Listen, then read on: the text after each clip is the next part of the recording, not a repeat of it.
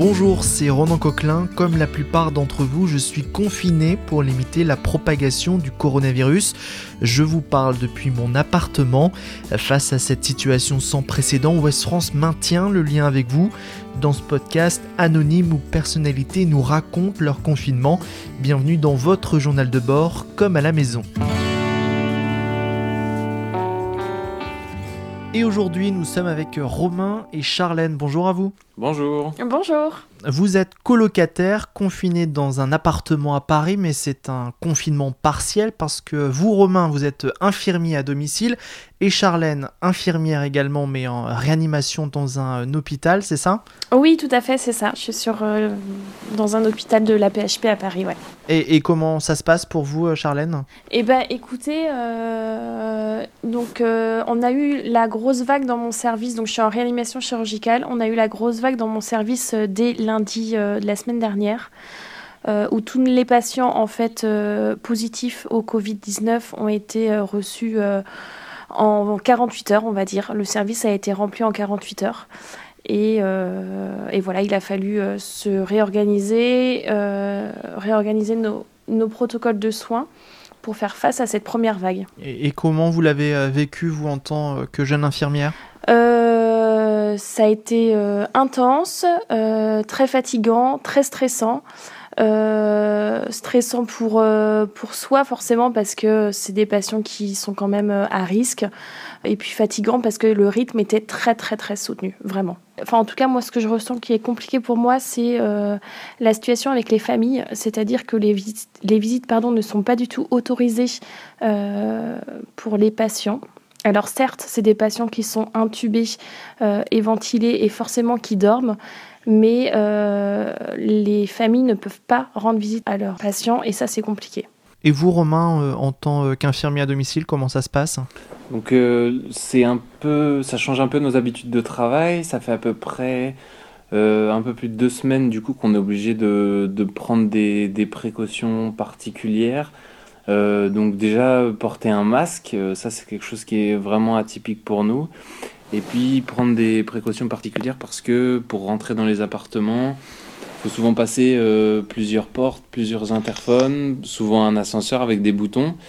Euh, voilà, donc c'est, on a un peu l'impression de ne pas savoir trop où on va certaines fois parce qu'en fait, euh, on a l'impression que le, le, virus il peut être un peu partout parce qu'il reste longtemps sur des surfaces qui sont inertes.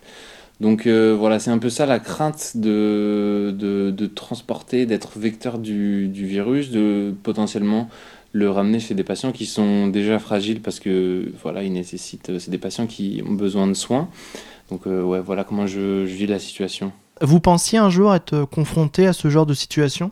Moi, pas du tout. Et, euh, et pour vous dire sincèrement, je croyais pas vraiment non plus à cette crise sanitaire, contrairement à un Romain qui était plus, euh, plus modéré dans son discours. Euh, euh, moi, je prenais ça un petit peu plus à la légère et je parlais, je parlais d'une petite grippette, il faut l'avouer. Aujourd'hui, la situation est, est, complètement différente. Voilà, on est, en tout cas, moi, j'étais pas préparée à ça, effectivement. Est-ce qu'on y est préparé? Non, et je pense que du coup, c'est aussi ça qui explique nos réponses. On se sent un peu, enfin, on est vraiment surpris, et moi, pour ma part, un peu désarmé parce que parce que non, j'ai jamais été préparé à ce, à ce genre de situation de crise où il y a des situations, des, des fois des journées qui peuvent être un flux tendu ou des choses comme ça, mais jamais sur le, sur le long terme en fait. Et euh, donc ça, c'est vrai que c'est un peu, un peu difficile à gérer. Non, c'est vraiment pas quelque chose euh, auquel je m'attendais. Vous avez 25 euh, et 28 ans tous les deux. C'est, c'est un peu traumatisant quand on débute dans, dans le métier, non? Alors c'est traumatisant, euh, ouais. Et en fait, euh, moi en ce qui me concerne, je pense que je réalise pas. Enfin, je sais que la situation est grave, qu'on est en crise sanitaire. Euh, je pense qu'il me faudra quelques mois pour réaliser vraiment, a posteriori, de ce qui s'est vraiment passé en fait. Là, on est dans le, dans le bain. à l'hôpital, il y a des patients qui arrivent, qui arrivent sans cesse on rouvre des services de réanimation, on ne sait même pas, enfin moi je me demande où est-ce qu'on pousse les murs en fait. Enfin, moi, je me rends pas encore bien compte de, de, ce qui se passe parce que je suis dans mon quotidien en fait. Je fais mon métier euh, comme je le faisais avant le, le, Covid. je, pense que de la même manière, je me rends pas, je me rends pas tellement compte. Ce que je sais dire, c'est que c'est vraiment très, c'est que c'est vraiment très pesant. C'est une, une, ambiance où, voilà, je me sens pas tellement angoissé pour euh, ma part, mais c'est un climat où les gens sont vraiment très angoissés. C'est une ambiance un peu morbide, ouais, glauque par moment. Donc ça, c'est, un peu, un peu difficile à porter. Peut-être que si j'avais eu quelques années en plus, peut-être que je l'aurais mieux géré. Je, je sais évidemment pas le dire.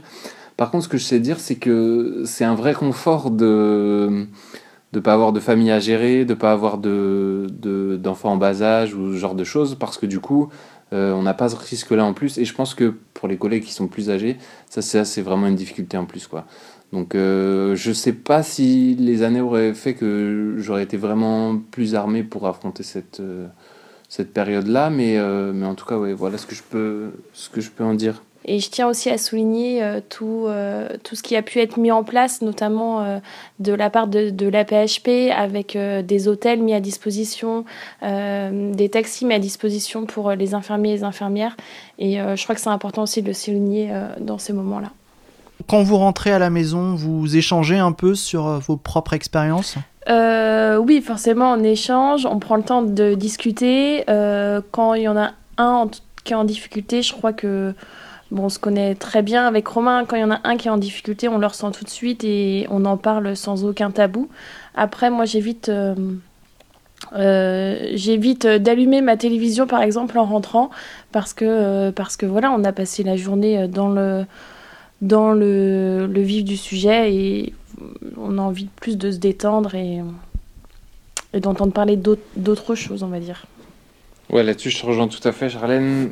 Si je peux le dire avec d'autres mots, c'est qu'on est euh, sur toute notre journée de travail baigné dans, dans cet univers. Encore plus pour toi, Charlène, parce que tu n'as que des patients qui sont atteints du coronavirus, mais on est baigné toute la journée dans cette, euh, dans cette ambiance-là. Donc, ouais, moi, une des difficultés, c'est de ne pas pouvoir en, vraiment en sortir et d'avoir l'impression d'être. Euh, d'être euh, d'être sans cesse euh, baigné entre guillemets et ouais sans cesse imbibé par par cette ambiance et, et, par ce sujet en fait de pas pouvoir mais ça c'est ça c'est commun à tous soignants ou pas malheureusement et qu'est-ce que vous faites de votre temps libre?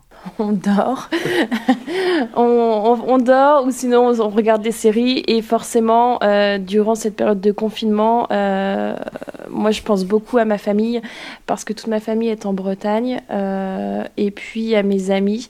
Et donc on fait beaucoup, beaucoup de, vidéos entre amis et famille pour, pour pouvoir se donner des nouvelles, pour pouvoir parler autre chose, de sujets un peu plus banals que de ce virus actuel. Voilà. Ouais, de mon côté, après, le, bon, le quotidien, c'est le même que le quotidien de tous les citoyens. Quoi. Je pense que c'est, c'est un peu long, c'est euh, un peu monotone. Donc voilà, un peu de sport, euh, un peu de lecture, des séries, voilà. Et puis, euh, et puis voilà, on attend tranquillement que ça se passe en espérant que ça soit le plus rapide possible, forcément.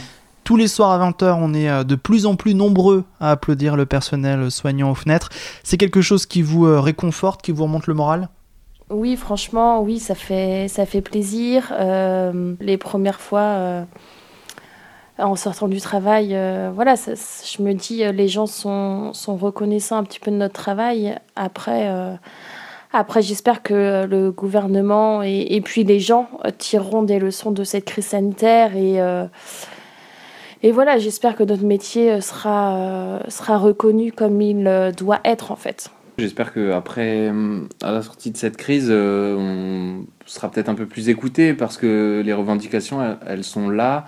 ça va faire 4 ans qu'on est diplômé et elles, ne cessent d'augmenter sans qu'on ait forcément des moyens qui soient, qui soient mis en place de manière bah, suffisante parce que, parce que les revendications, elles sont là et elles sont toujours, elles sont toujours plus fortes. Donc après, euh, je pense que ce genre d'initiative, elle est euh, forcément bonne. Après, on peut toujours tout critiquer, mais je pense que l'initiative, elle est forcément bonne. Après, j'espère que voilà, ça sera une, voilà, une prise de conscience et qu'il y aura une, considération, pas forcément que pour les métiers du soin, mais pour les, les métiers vraiment euh, utiles et de première nécessité. Donc voilà, je parle pas forcément que des soignants, mais j'espère qu'il y aura une prise de conscience euh, et, une considération qui sera importante, mais qui surtout qui, perdurera dans le temps et qui... Voilà, je trouve que ces applaudissements, ils sont très bien, mais mais il, faudra pas oublier après, quoi. C'est surtout ça, et c'est un peu ça qui me fait peur, malheureusement. Merci à tous les deux d'avoir pris un peu de temps pour témoigner. Je vous souhaite beau courage et encore un grand merci. Merci à vous. Merci, au revoir. Retrouvez cet épisode ainsi que nos autres productions sur le mur des podcasts et aussi sur notre application Ouest France. N'hésitez pas à nous mettre 5 étoiles si vous avez aimé ce programme.